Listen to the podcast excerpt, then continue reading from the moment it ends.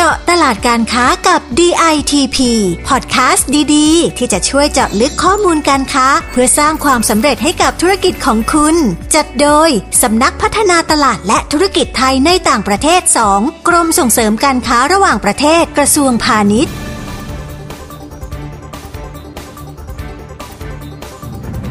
สวัสดีค่ะ คุณผู้ฟังพบกันเป็นประจำทุกวันจันทร์ถึงวันศุกร์กับเจาะตลาดการค้ากับ DTP และดิฉันประภาบุรณสิริหัวหน้ากลุ่มงานแผนและอำนวยการสพตสองค่ะ วันนี้มาพบกับคุณเกียรติมณีพวงอุบลผู้ปฏิบัติงานกรมค่ะ สวัสดีค่ะ คุณประภาสวัสดีค่ะ คุณผู้ฟังและคุณเกียรติมณีนะคะ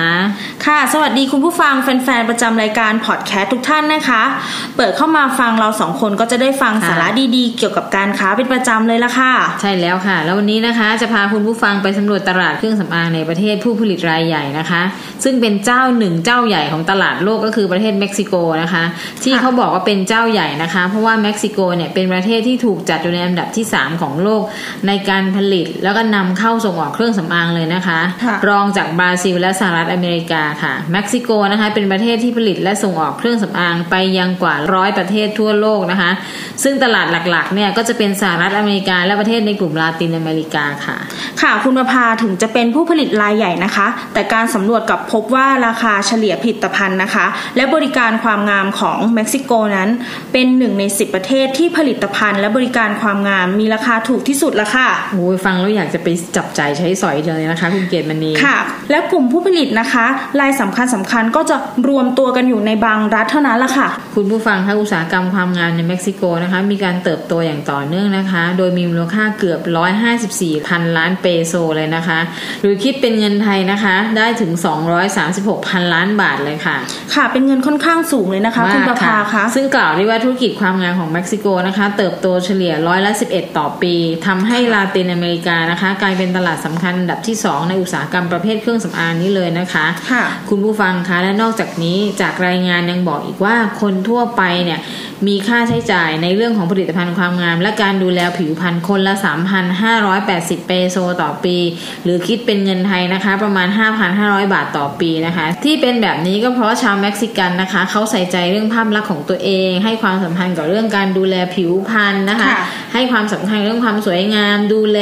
ทุ่มเทแบบไม่อั้นเลย คือเรียกว่าไปที่ไหนต้องสวยที่นั่น มีเงินก็เอามาจับจ่ายใช้สอยซื้อเครื่องค่ะสำอางกันนะคะ แล้วในกลุ่มที่มีเงินก็ยอมจ่ายเพื่อซื้อสินค้าราคาแพงจากต่างประเทศด้วยนะคะ อย่างแบรนด์ดังๆจากต่างประเทศเนี่ยไม่ว่าจะเป็น MAC เอ่ย L'Oreal เอ่ย Maybelline Mary Kay Revlon Clinique หรือว่าลังโคมนะคะ ซึ่ง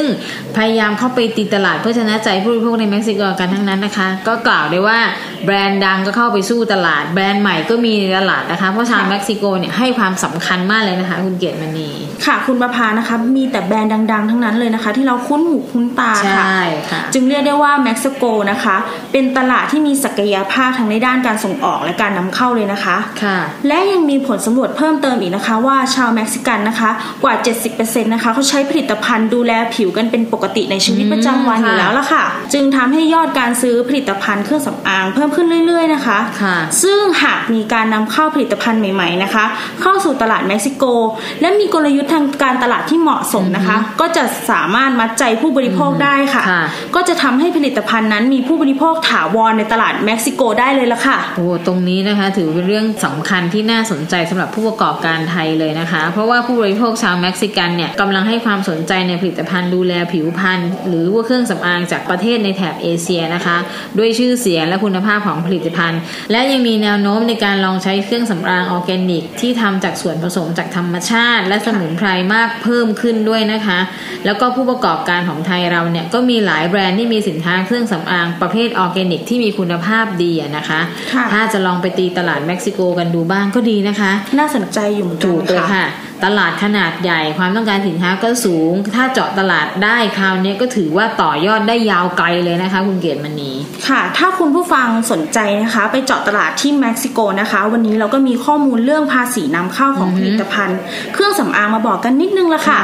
สำหรับอัตราภาษีนำเข้าของเม็กซิโกนะคะ จะอยู่ที่ร้อยละสิบค่ะ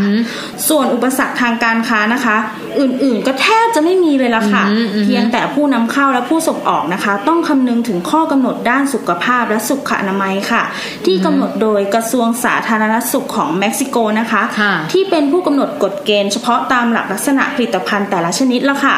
ถ้าผู้ประกอบการมีความพร้อม ดิฉันก็เชื่อมั่นว่าเม็กซิโกนับว่าเป็นตลาดที่น่าสนใจมากเลยทีเดียวละค่ะคุณผู้ฟัง ใช่ค่ะ คุณผู้ฟังคะจากที่ฟังดูเม็กซิโกเนี่ยเป็นตลาดเครื่องสำอางที่น่าสนใจ แล้วดิฉันก็มองว่าผู้ประกอบการไทยเนี่ยก็น่าจะมีโอกาสที่จะไปเจาะตลาดนี้เพราะเรามีเครื่องสำอางที่ทำจากสมุนไพรมากมายนะคะหลากหลายประเภท แล้วจากที่ข้อมูลที่ได้รับไปเนี่ยเขาใช้กันตลอดทั้งวันนะคะ คือทุ่มเทในการดูแลผิวพรรณมากเลยนะคะเพราะฉะนั้นนะคะ ถ้าฟัง EP นี้แล้วเนี่ยมีความอยากรู้ต้องการข้อมูลสินค้า หรือว่าข้อมูลการตลาดเพิ่มเติมนะคะ คุณผู้ฟังสามารถไปค้นหาได้นะคะ ที่เว็บไซต์ของกรมส่งเสริมการค้าระหว่างประเทศ ก็คือ www.ditp.go.th หรือจะโทรไปสอบถามที่สายด่วน1169 ก็ได้นะคะ ค่ะ แล้วอย่าลืมกดไลค์กดแชร์ กดติดตามพอดแคสต์ของเราด้วยนะคะ เพื่อจะได้ไม่พลาดข้อมูลที่เรานำมาเล่าให้ฟังกันเป็นประจำแบบนี้ละค่ะค่ะสำหรับวันนี้เราสองคนลาไปก่อนนะคะ สวัสดีค่ะ